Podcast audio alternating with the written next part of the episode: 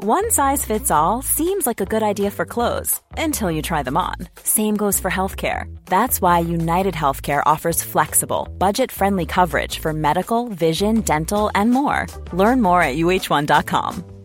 Quality sleep is essential. That's why the Sleep Number Smart Bed is designed for your ever evolving sleep needs. Need a bed that's firmer or softer on either side? Helps you sleep at a comfortable temperature? Sleep Number Smart Beds let you individualize your comfort so you sleep better together. JD Power ranks Sleep Number number 1 in customer satisfaction with mattresses purchased in-store. And now, save 50% on the Sleep Number limited edition Smart Bed for a limited time. For JD Power 2023 award information, visit jdpower.com/awards. Only at a Sleep Number store or sleepnumber.com.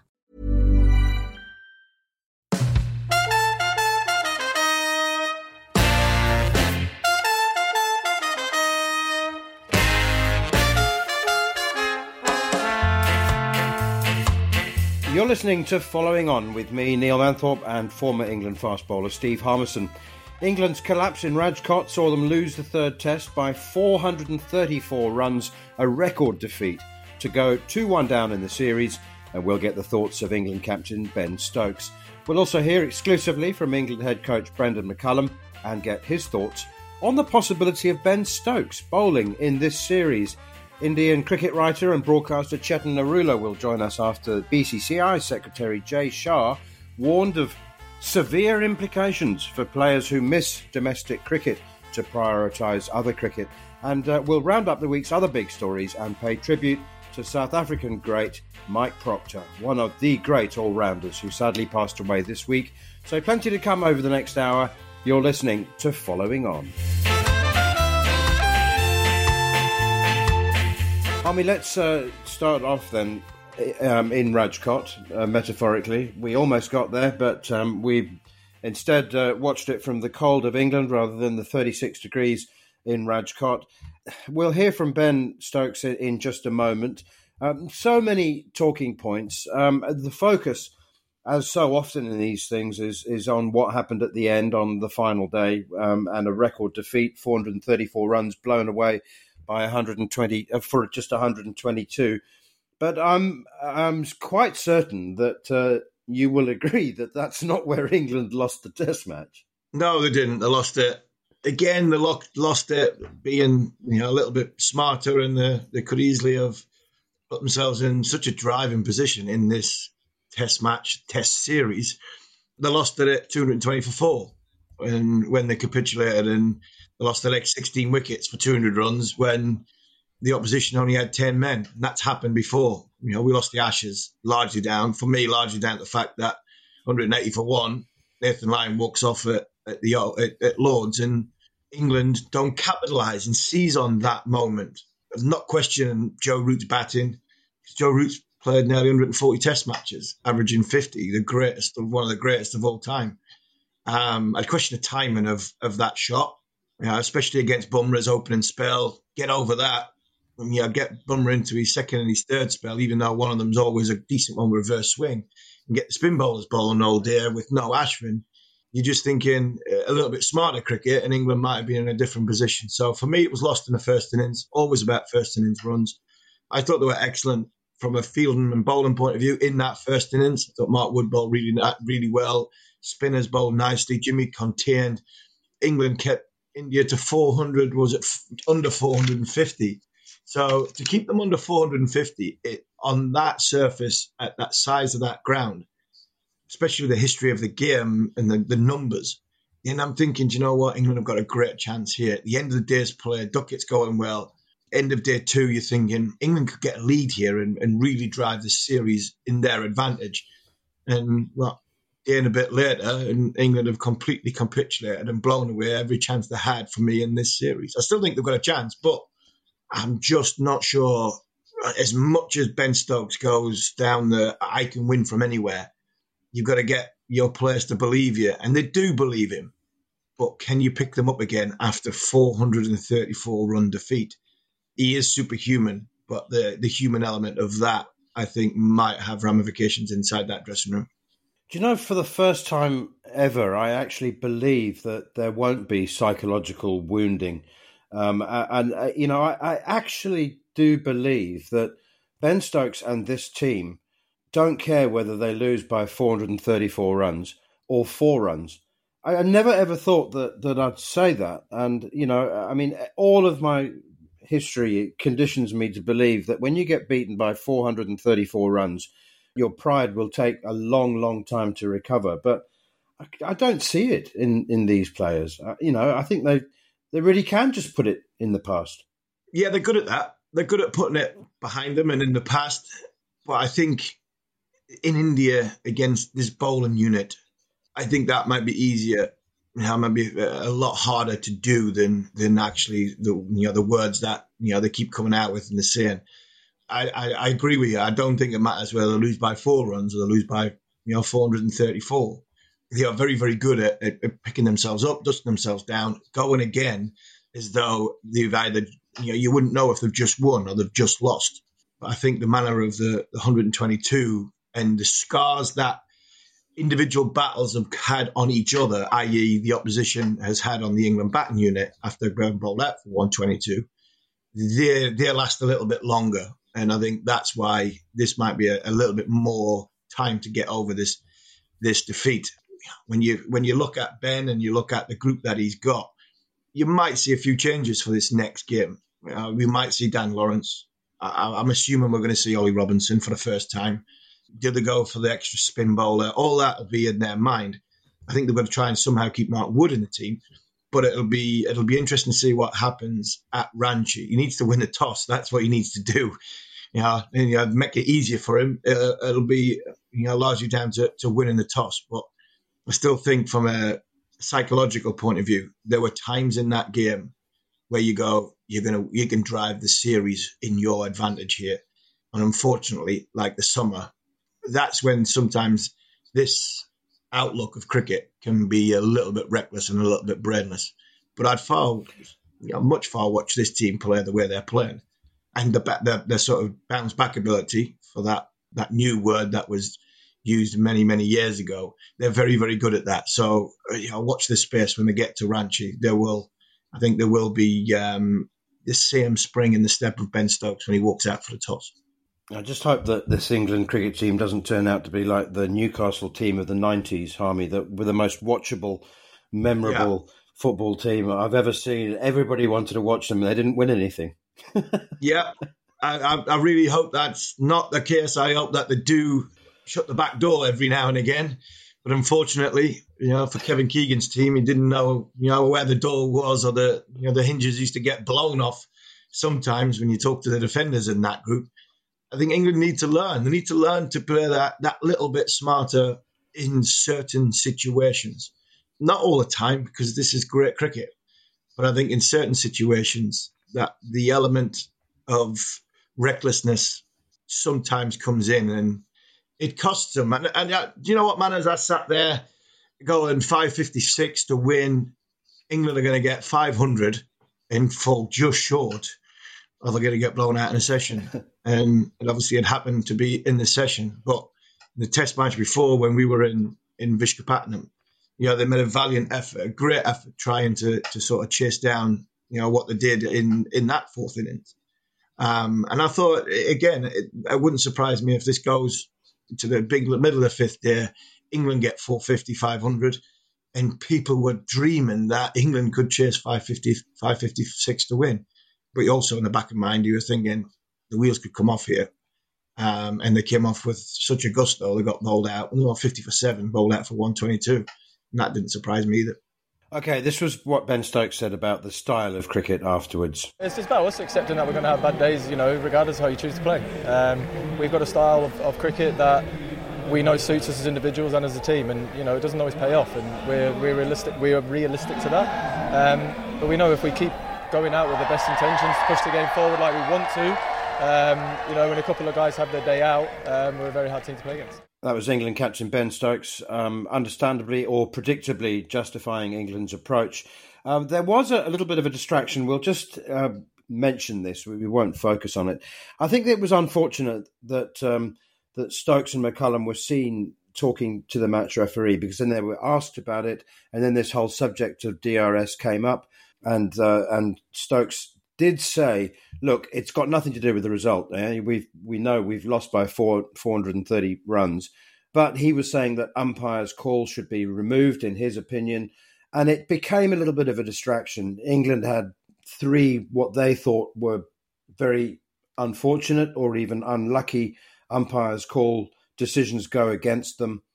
But I, again, like I said, it's it's it's a distraction. But it seems to me that he's not quite understanding why umpires call is there um, and why it's supposed to cover any slight marginal technical difficulties that DRS has. You know that that what did that say that that percentage margin for error is it like 0.5 percent something like that?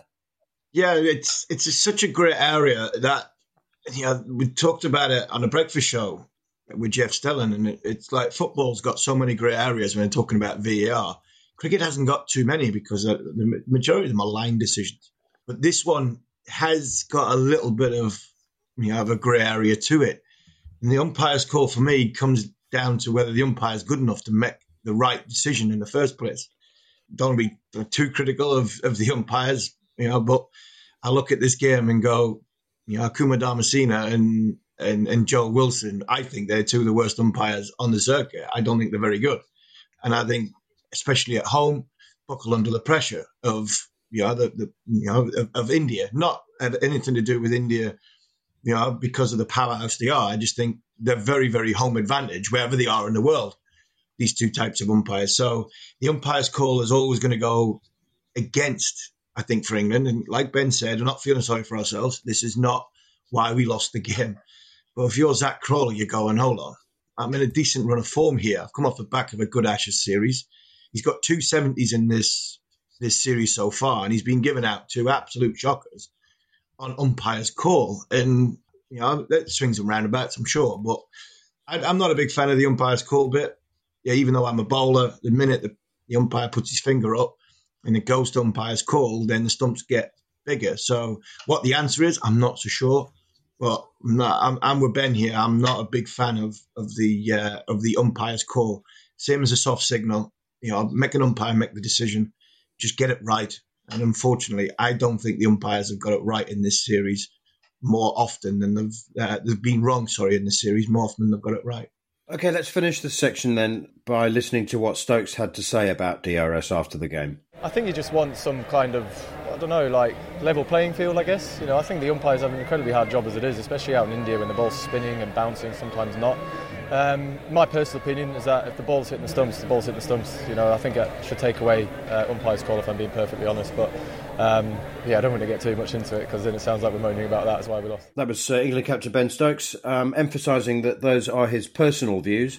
Um, although I'm pretty sure that his teammates will share them w- with him. Um, and a reminder you can hear live and exclusive ball by ball commentary of the fourth test between India and England right here on Talksport 2 starting this Friday.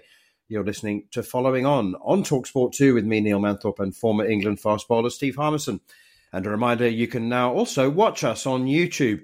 Just head over to the Talksport Cricket YouTube channel and subscribe. Okay, let's hear now from England head coach, Test head coach Brendon McCullum. He's been reflecting on last week's uh, defeat in the third Test with Talksport's man in India, Cameron Ponsonby. Brendan, we're a day out from the Rajkot test. What's your reflections on the last four days?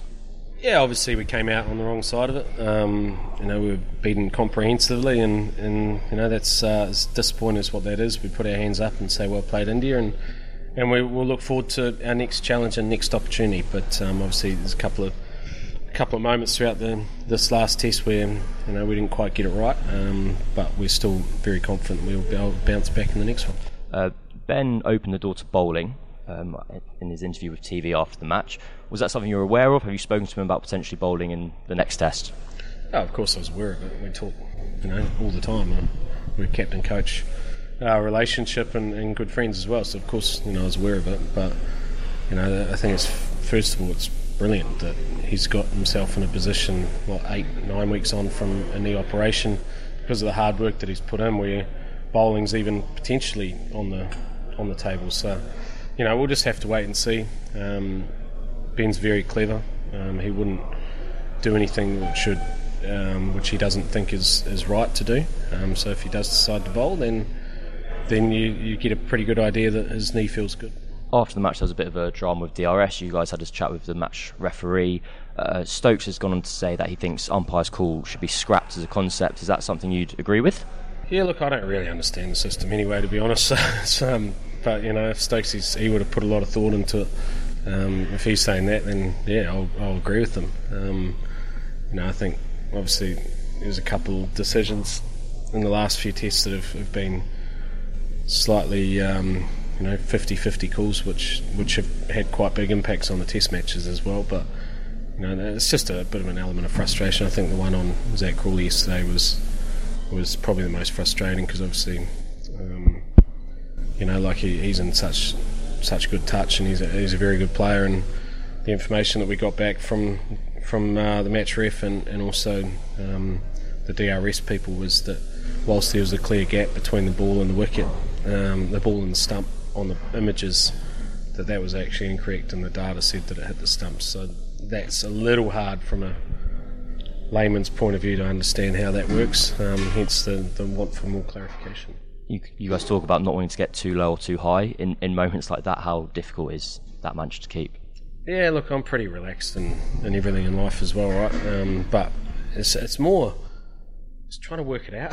I was trying to in my own head sort of go, what's the, the, ball hasn't actually hit the stump. so I was trying to, I was working out how you get that LW. But anyway, it is what it is. Um, you know, you don't get angry or anything. It's more bewilder- bewilderment in a situation like that. But look, now again, that's not why we lost the Test match, and, and we lost comprehensively. So, you know, we, we put our hands up there. Um, but our focus is very much on what we do in the coming days to make sure the health of the army is is strong, and, and we give ourselves every chance to, to adapt to the conditions at Ranchi and, and bounce back in the series.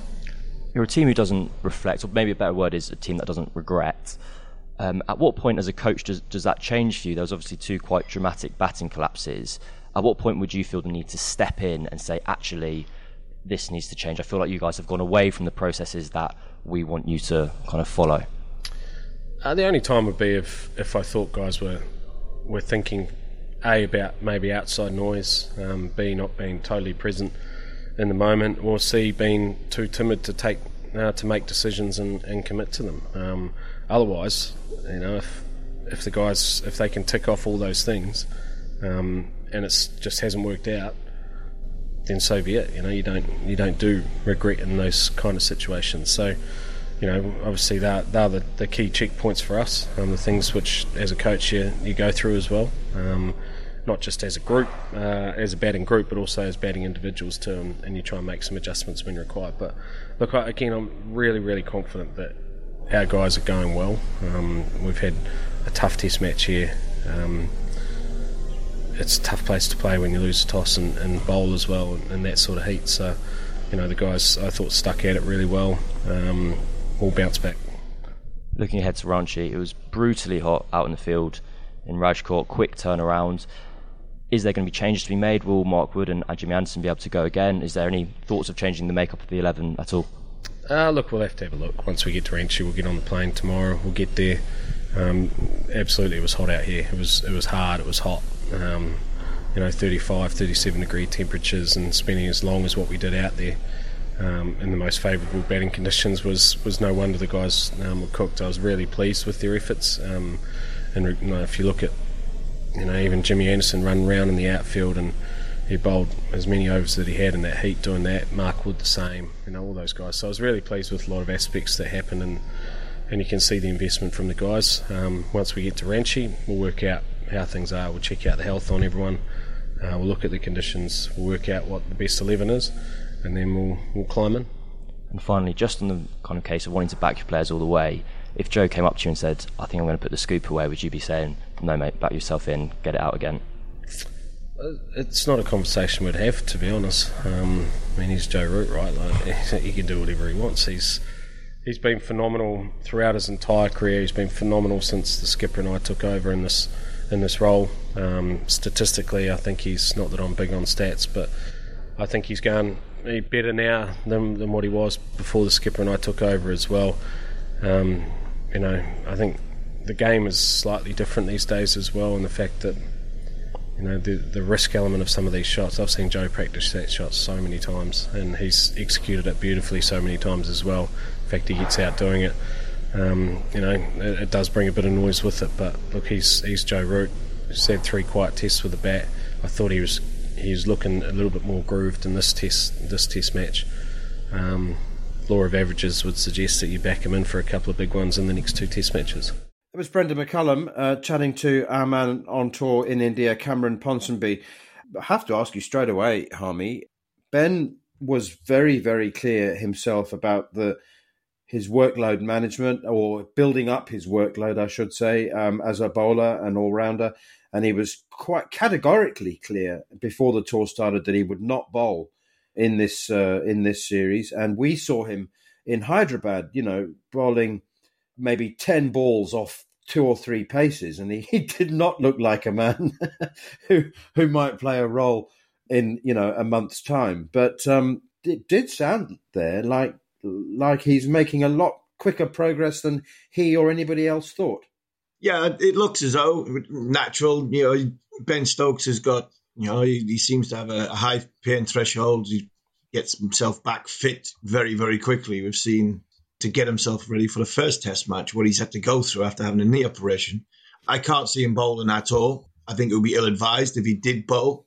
Um, I think there's a lot more cricket further down the line, more important cricket further down the line for Ben Stokes to be fully fit for, whether that's bat bowl, field, and as captain, just for the sake of members bowling five overs here or five overs there in a in the fourth or the fifth test match. So I'd be very, very surprised. I'd be amazed if the medical staff let him on the field with bowling boots on, first and foremost, just to make sure and preserve uh, preserve the rest of his um, you know his bowling career. Because I think you know this summer balancing the side out and what's to come, i.e. Ashes away and things like that. Ben Stokes is going to be so crucial in in in England's the side balance going forward. I think we've seen the problems we've had in this series. I, I just don't see him. Uh, um, uh, um, you know, bowling anymore, any, in, sorry, anytime soon. So that's it'll be a surprise if Ben does bowl. When you look at the rest of the, you know, the group and the workload and everything that comes with it, I don't see there being too many household changes. You know, I think there'll be one or two. I don't think Bairstow's going anywhere. He talks about Root, back in Root. I think this is all down to Joe. I think it's down to Joe's mindset, how he constructs these innings. Who are we to have a go at one of the greatest of all time. Who are we to pick holes and faults in a player who averages 50 over 140 test matches? He's gone through a, a difficult three test matches where he's made either a poor execution or a, you know, a, a decision that when he reflects on it, it probably wouldn't have made in you know in, in a different time. But now for me, there's nothing wrong with Joe Root. Jonny Bairstow concerns me a little bit more, but I still think Jonny Bairstow and Joe Root will take their place in the same top seven that have played for these first three Test matches. The Bairstow situation is is an awkward one, um, but the reality is that uh, his last ten Test innings in India, all right, so six here and uh, four on the last tour. He's made four noughts and has a, a higher score of thirty-seven. He's a hard pitch batsman, isn't he? I mean, he likes the ball coming on I just don't know. Yeah, look, I mean, the last Test match in Rajkot, he lasted seven balls, so it's tough to drop a bloke when he's been at the crease for seven balls. It's not long enough to know whether he's he's hitting them nicely or not. But it, it does, you know, this there. You know, you know personally that, that loyalty can is a vital thing in international cricket, but it, it can be taken too far. It can be taken too far, um, but I think you've got to you take them set of numbers, and he, Jonny can't get away from them. That's why I'm probably more worried about Jonny than, than I am at Joe. I look at Jonny's movements, and he doesn't look as as quick on his feet as what he, he, he probably has been on on on other tours. Whether that's pressure, whether he's he's just you know completely out of nick. The numbers you've just mentioned, you know, Ollie Pope before the first Test match. Do we play Ollie Pope in the series because his average score, his highest score in India was 34. He's he was averaging you know less than less than 15 and he goes and gets an unbelievable 196 to win the first test match. So I think you have to give a player like Bairstow that little bit more loyalty and time because of what he's done for you. Jonny plays this test match. If Jonny plays a fourth and he plays a fifth, he's played 100 test matches, you know, averaging mid 30s, witty keeper every now and again, you know, all the way up and down the order. Jonny's been your, your man that you've you've asked so many times to do a job for you, whether it's the bat at number three, the bat at number five, keep wicket, all these things. So I think the loyalty can work both ways, and I think it should do it this time. But that's only going to last so long. Jonny's going to have to get himself out of it. I think if I was Brendon McCullum, in the positivity that McCullum Stokes gives, I'd be putting my arm around Jonny and telling him how good he is and you know why he is still one of regarded as one of the IPL best players. You're batting number five and just go and hit the ball. You know, at the minute, he seems as though the ball's hitting him. You know, you go and hit the ball, and if you get out, you know, slogging one up in the air, well, it's better than being t- timid and the ball hitting you on the pad when you've missed it by a foot because you're not mentally, you know, feeling as though you're going at the ball and you're going to try and hit the ball. So I think I'd be encouraging him if I was McCullum to go and be ultra aggressive um, because that seems to be your more natural game, Jonny Bairstow, and and hopefully he does that in the fourth test.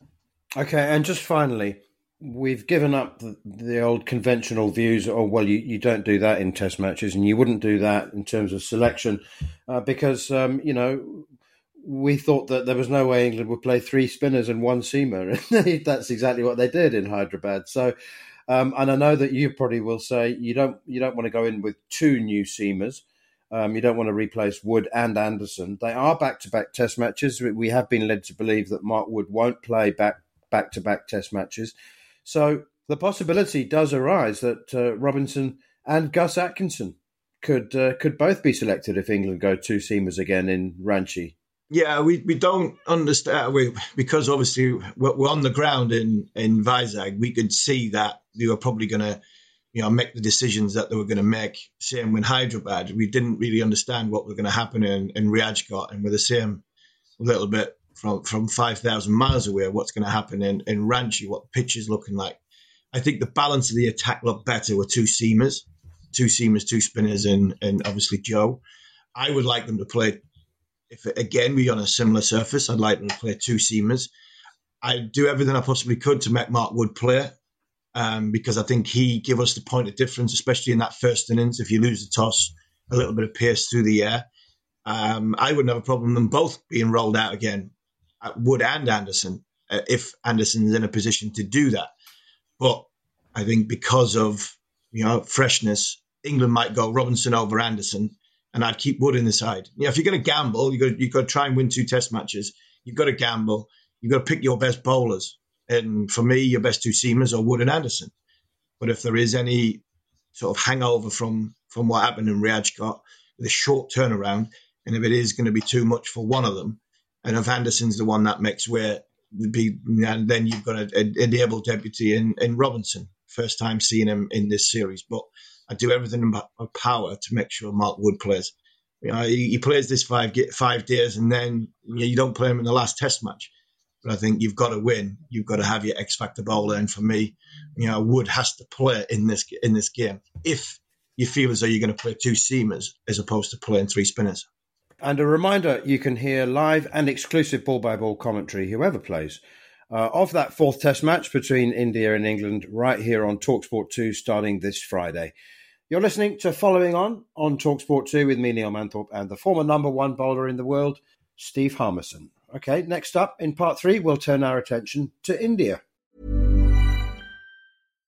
Hi, I'm Daniel, founder of Pretty Litter. Cats and cat owners deserve better than any old fashioned litter. That's why I teamed up with scientists and veterinarians to create Pretty Litter. Its innovative crystal formula has superior odor control and weighs up to 80% less than clay litter.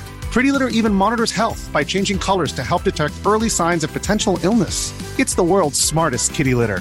Go to prettylitter.com and use code ACAST for 20% off your first order and a free cat toy. Terms and conditions apply. See site for details.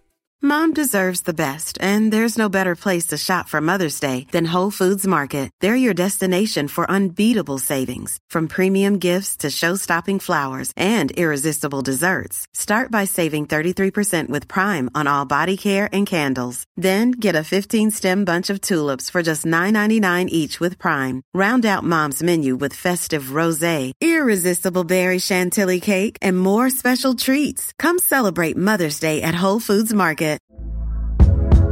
Hey there, it's Michelle Norris. I'm host of a podcast called Your Mama's Kitchen. When I travel, I'm usually looking for a way to find a taste of home when I'm not at home. And one of the things I love to do when I am at home is entertain. And Airbnb allows me to do that. When I was in California recently, I rented a house that had a great kitchen. And when we were sitting around the table, we we're all thinking, we're in someone else's house. Someone could be in all of our homes as well. If you have a home, but you're not always at home, you have an Airbnb. Your home might be worth more than you think. Find out how much at airbnb.com/slash host.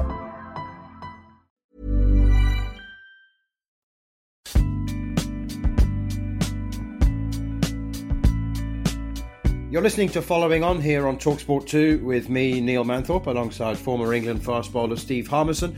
And uh, as always, if you've missed any of the show and you want to catch up, you can download the podcast from the Following On feed, available via the free Talksport app or wherever you get your podcasts. I'm delighted to say that we are now joined by Chetan Narula, who uh, was part of the commentary team for the first two Test matches and uh, as no doubt enjoying India's uh, remarkable comeback. I say remarkable, I mean, it was not unexpected. But Rohit Sharma clearly didn't just want to win in Rajkot, Chetan. He wanted to win as large and as painfully as he possibly could. Jaiswal was extraordinary, but but yeah, I mean Rohit wanted that really big statement win, didn't he? And he got it. Yeah, absolutely. And I think uh, if you remember, you, you know, the first test match we had discussed about how India were not really prepared at, you know, what Bazball would throw at them. And they, when, when they caught what they threw at them, they were probably not executing their plans very well. It's been almost a month since then.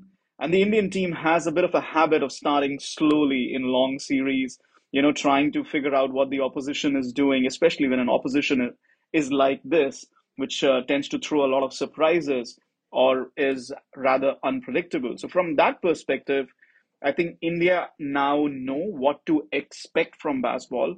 They know that they're going to play in a certain manner with a certain intensity.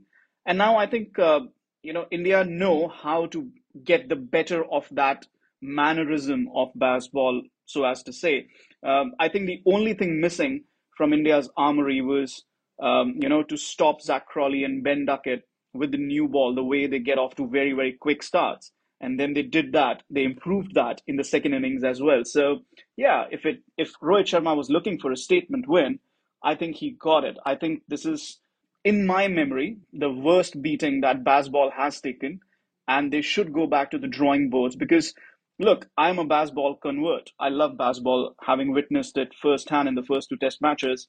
It's it's a high risk maneuvering of uh, you know cricket styles intensity mannerisms whatever you want to call it but at the same time i understand the no regrets approach but it should not stop you from using your brain and playing the situation.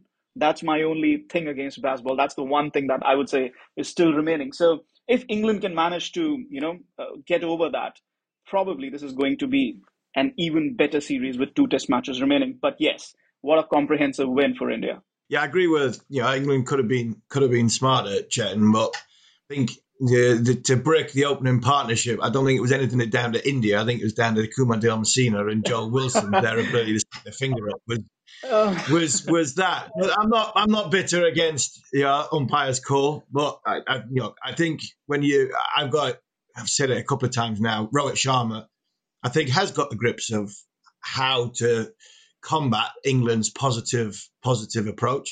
And you know, in Jaiswal, they've got I mean an absolute superstar. But can we give England credit here for changing India's mentality, Chetan? Because with Rahul out, with Virat Kohli out, it could easily have gone and possibly would have gone in the past, gone back to Pujara. But no, you go to Sarfaraz, who another little jack in the box in the middle of the order who runs the ball around in a positive manner. Is is England having uh, an effect on India's selection for a test matches um, and more of a positive outcome of the way they're looking at playing? You know, I mean, I, I really do not want to disagree with you, and with all due respect, I have to say no. I would rather give uh, all the credit to Ajit Agarkar, who's the chief selector, because for the last two, two and a half years, India has been on the cusp of this transition.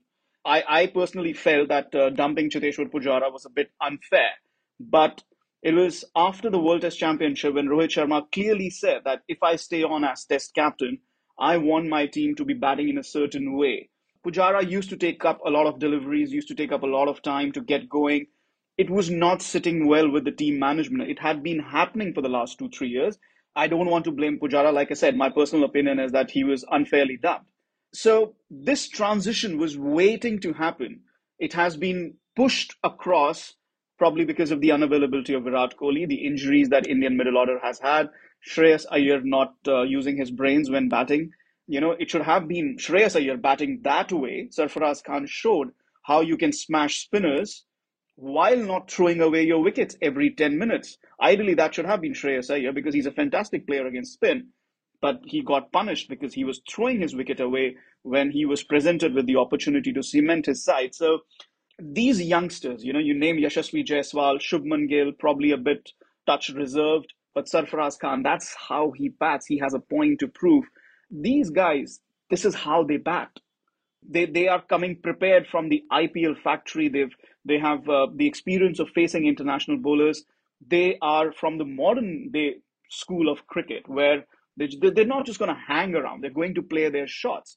So while I do agree to a certain extent that India has changed some of its plans to cater to England, I'm not sure you know they deserve that much credit. Let's let's call it what it is. They've just lost by 400 runs. Let's give all the credit right now to India. Okay, talking of the IPL, um, yeah. there's a fascinating story brewing in Indian cricket that I'm sure you'll be able to shed some light on. And that is the, the participation of players in the Ranji Trophy. Now, the IPL has been built up to be the greatest tournament in the world, and it is. Um, it's the most valuable, certainly.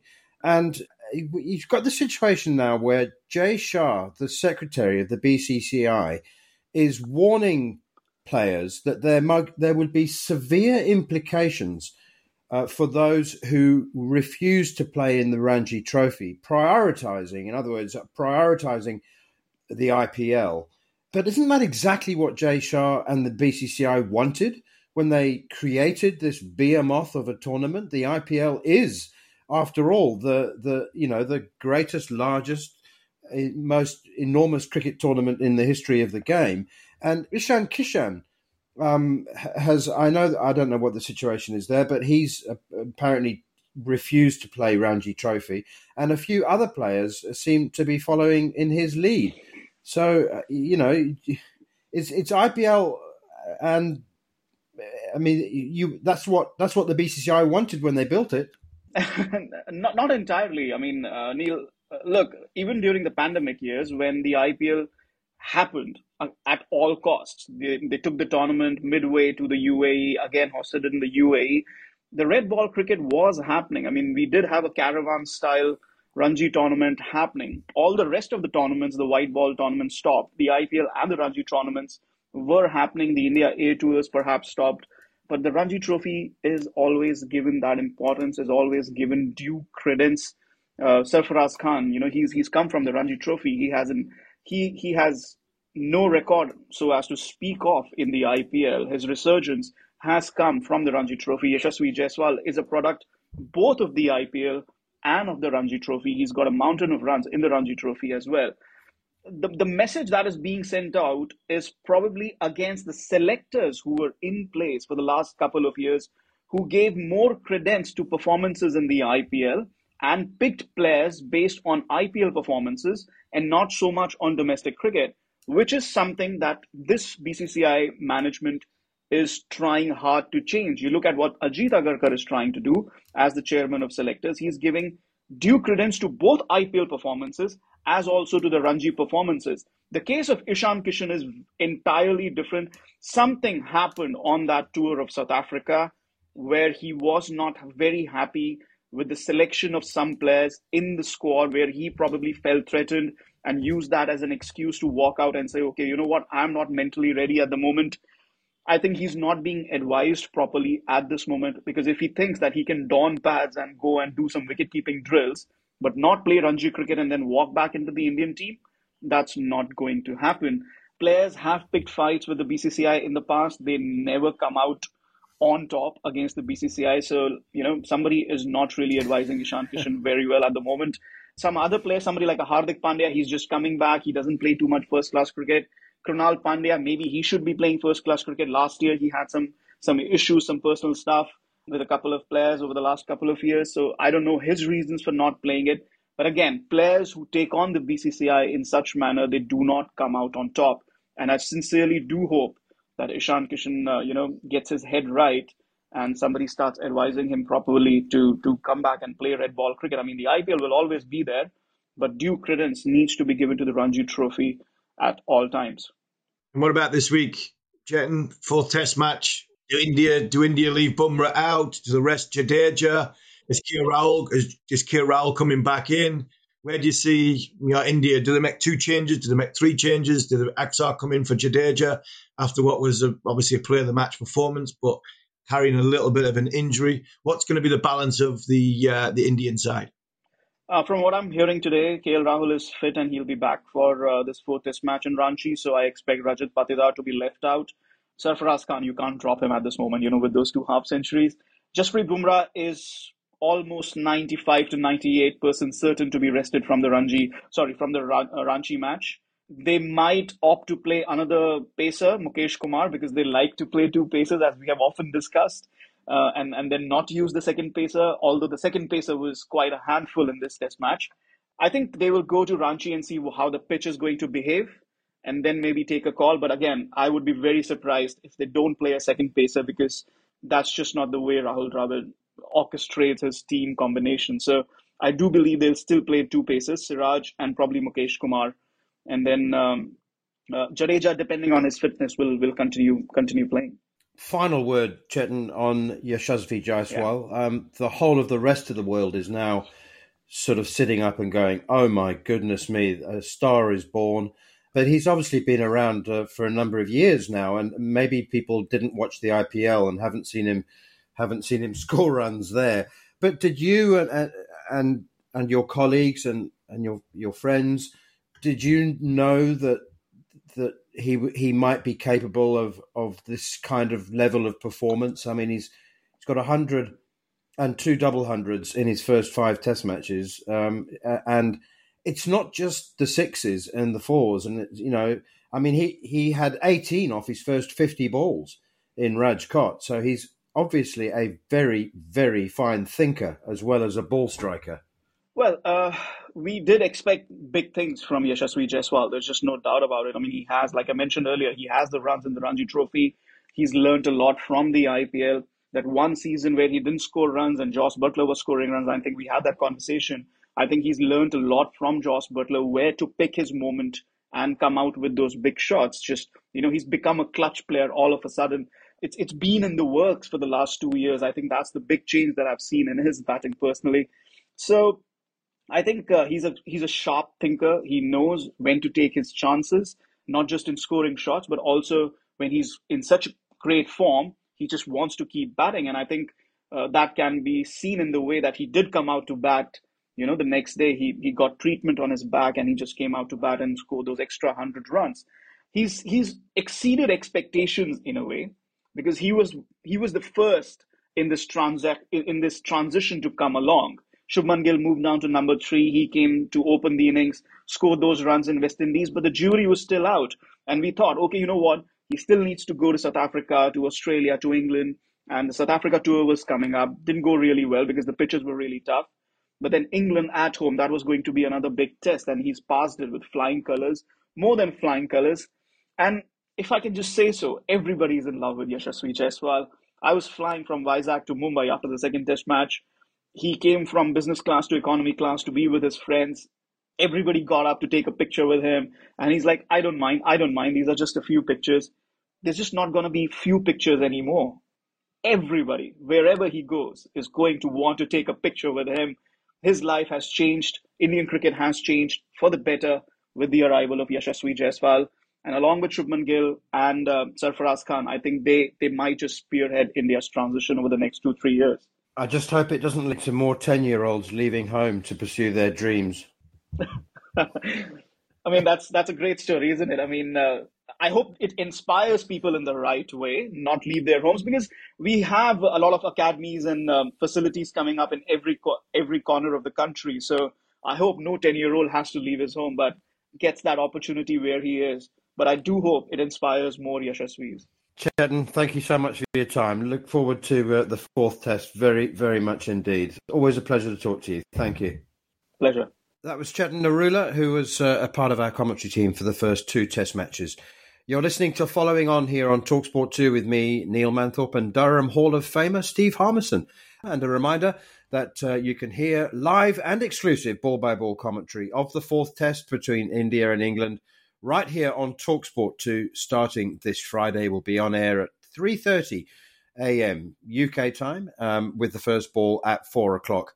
Now then, Mike Procter, who English cricket lovers, particularly Gloucestershire fans, will uh, remember with enormous fondness, passed away on Saturday at the age of 77.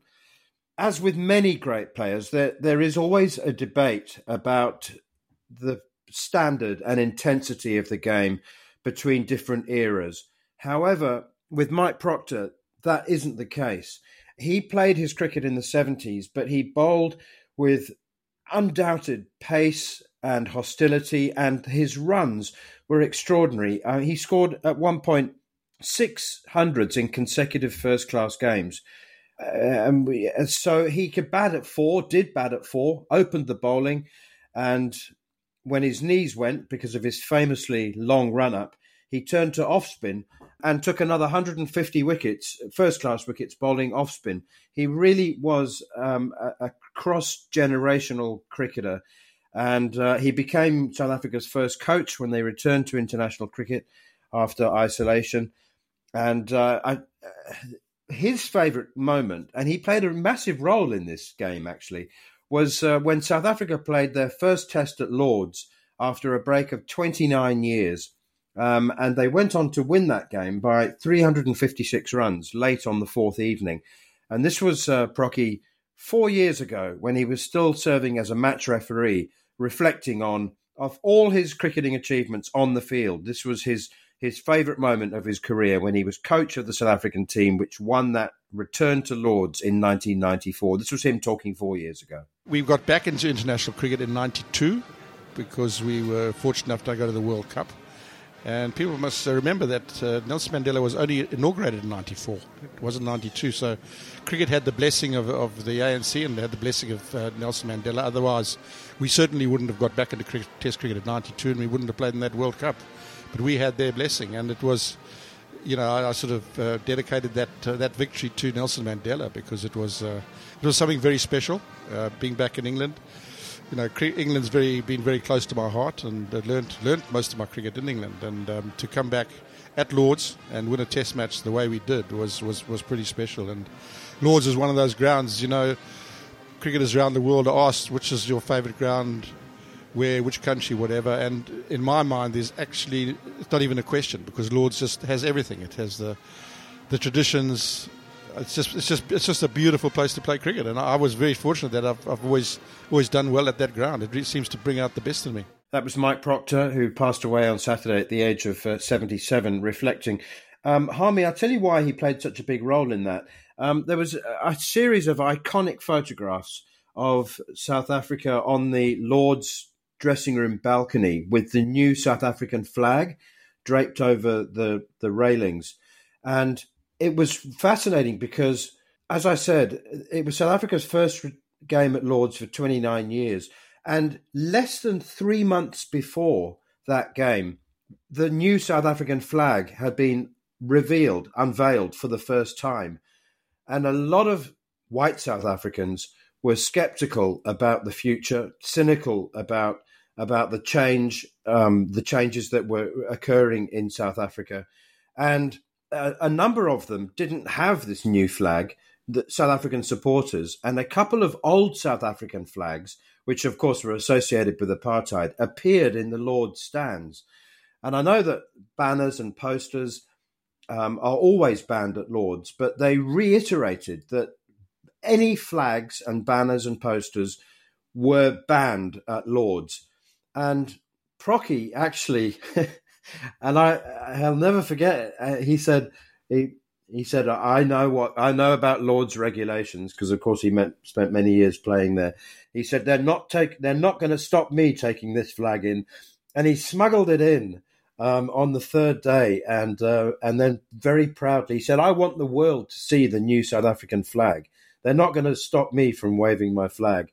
And he took it in there, and of course it was uh, photographed and has been displayed for years and years and years. And I, I'll never forget saying to him, it seems um, unusually prescient now, but I did say to him at the time, I said, Procky, the number of photographs that were taken with you with that South African flag on the Lord's change room. I said, you know that you might be remembered more for that than anything you did on the field um, in years to come. And he he he laughed and he said, "I hope so."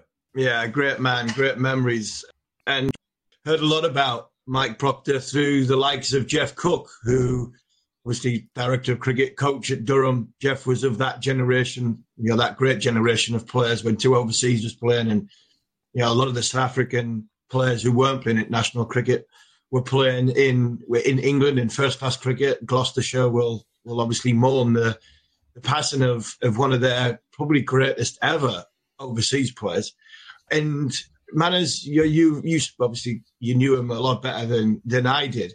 His hunger for the game and drive for the game to be better, not just in South Africa but around the world, because obviously going into the ICC panel and being a match referee, he had time for everybody. He wanted the, the game to be better. He, he, he, managed the game very, very well when he was a referee. But he was part of that sort of golden generation of South Africans who were lost to international cricket. The likes of Graeme Pollock, we've heard Mike Procter there talk to us during a, a rain delay in South Africa a few years ago. Barry Richards was another one. These guys were, their stats from an international point of view will not tell the, the true story of not just how great great players they were, but great you know, great characters there were in the game. And Graeme Pollock, of course, is uh, the most the most obvious one. Um, he finished uh, his 27 Test matches with an average of, of over 60. You're right. There were a number of ways to look at um, the isolation when South Africa were, were prevented from for, for 20 years from playing international cricket. But there's no doubt that it was the right decision. Um, and and Procky accepted that. You know, he he played seven test matches and took 41 wickets at 15. And overall, his his numbers are just astonishing. He took 1,417 first class wickets at 19 and a half. Okay, 1,417 wickets at 19 and a half, but add in almost 22,000 runs, including 48 hundreds uh, and and 109 50s. It was truly astonishing. I, I think, Harmy, I'm right in saying that that he is the only player after whom a county was renamed because they the, they called Gloucestershire Proctershire, didn't they? yeah, they did. Yeah, Proctershire, but it, it, did in that in that time as well, man. As we're talking about, you know, talk. You know, we, we we always go about comparing. Yeah, Stokes, Flintoff, both of them. But at, at that time, in around that time, you had the likes of so Ian Botham was a he, he was, came a little bit after Procky, but he's a little bit younger than Procter, But you know, you had Kapil Dev, Sir Ian Botham, Richard Hadlee, Imran Khan, Mike Procter. What a great golden generation of all rounders that was. Yeah, and nobody suggests that Procter wouldn't have been amongst them, if not at the very top. I mean, it it sounds scandalous to, to suggest uh, that he might have been better than any of those names that you've just mentioned, but um, he he was a, a, a, truly astonishing astonishing cricketer, and and I just want to reiterate the point that he had no bitterness uh, about the price that uh, he and other players of his generation paid by not playing more international cricket. Vince van der Bijl, who of course had that astonishing season when he took 80 wickets for Middlesex in 1981, uh, he was at the very forefront of saying we should never have played international cricket. He didn't, of course, Vince didn't, but um, Barry Richards played four test matches and finished with an average of 72. Got 200s in four tests against Australia. But it was, if you think of the price that uh, many South Africans paid, the vast majority, over 90% of South Africans for, for decades and decades, I think the price they paid during apartheid you know, Vince van der Bijl and, and Mike Procter used to say, okay, so we missed out on 30 or 40 test matches. it's a game of cricket. It's not a brutal apartheid regime that, uh, you know, that we're talking about. So, yeah, um, he spent the last five years working actively with underprivileged uh, cricket clubs and, and, and young players in Durban, his hometown, trying to uh, use the game as a tool to improve life and, and society. So he will be very, very sadly missed, Tommy. Yeah, yeah. Sad time, but great man. Let's move on then to uh, another story that just caught, caught my eye. It's quite remarkable, actually. Tim Southee and Kane Williamson played their 50th Test matches together, and they're now set to play their 100th Test matches together quite extraordinary that uh, that that they should be in such sync. And you know, they've played their entire entire careers together. And um, and of course, Williamson handed over the Test captaincy to Southee um, eighteen months ago. Yeah, two great players, two good. You know, they talk about you know Tim Southee playing his his hundredth test. I think his first test was a game I played in 2008, or a game I got dropped for one of the two in 2008. So it just shows you the length of time. he made his test debut, I think, four, I think four years, five years before Joe Root. So it just shows you how much cricket New Zealand play from a test match point of view. But two great guys, two great characters. We've had Kane on the show.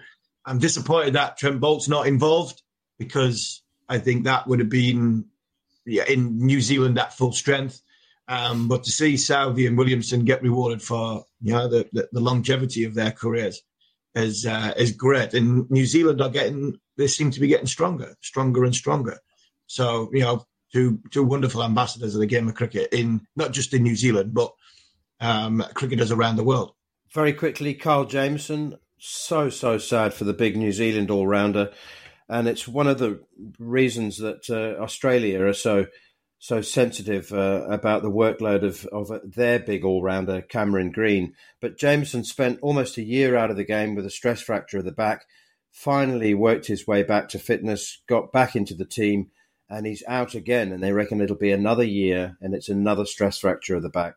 It's sad, very, very sad, especially in a in a country like New Zealand, where, from a financial point of view, you are not as well looked after as possibly somewhere in England or somewhere like Australia or the more higher profile countries which have got you know bigger revenue streams to look after their players. You lose your central contract, then you don't have as, as sort of you know good as good sort of being being looked at from a medical point of view. That is a concern for for somebody like Kyle Jamieson. You look at somebody like Pat Cummins, England, Australia wait six years, seven years for him. England might have to wait the same length of time for, for Jofra Archer have New Zealand got the financial capabilities to look after somebody for such a long period of time, um, knowing that he might never play the game again, that is some difficult times ahead for Carl James. He's gone through quite a bit already in his career, so we wish him well because he is a very, very talented cricketer. But what the future holds is uh, would be a, would be a concern for for the big fast bowler. Okay, it's time for the final word. We've just got a couple of uh, minutes left, or one minute left. And I thought this week, Harmy, um, we had to give the final word to Ben Duckett. At the end of day three, he said, Whatever they set us, we'll have fun chasing them down. The more, the merrier. I honestly don't know what to make of this. I mean, I like the optimism, but is he having a laugh? I mean, in some parts of the world, they'd call him a chop for saying that. Yeah, uh, I must admit, when I when I seen that and I heard that, I was like, "Really, Ben? Do you you want to go down that you want to go down that road because they're going to give you at least 550 and you know you're like we said earlier in the show they're going to get bowled out in a session or they're going to get really close to it over there big statements like that they do come back sometimes to bite you on the backside cricket has a way of biting you on the backside. He played an unbelievable innings, which I think is largely getting forgetting about. To be honest, his his 155 is largely being forget about because of how poorly England ended the game. But he coming out with statements like "the more the merrier." I'm not so sure. I'm not so sure. But hey, I love his optimism. I understood what he was trying to say. He was trying to give the big I am to the dressing room. We can get whatever these lot give us. And unfortunately, the history of the game tells you not many times over 250, between 250 and 350 is chased in the fourth innings anywhere in the world. And um, the more the merrier. Oh, 122 all out says everything from uh, from that point of view. But yeah, we like his spirit and keep batting the way you're batting, Ben. But you know, tone it not tone it down a little bit, but yeah, a little bit like what I have to do sometimes. Think before you speak. You've been listening to Following On here on Talksport 2 with me, Neil Manthorp, and former England fast bowler Steve Harmison. If you've missed any of the show or you wish to catch up, you can download the podcast from the Following On feed, available as always from the free Talksport app or wherever else you get your podcasts. We'll be back next week to look back at the fourth test between India and England. Every ball, of course, live and exclusive here on Talksport 2.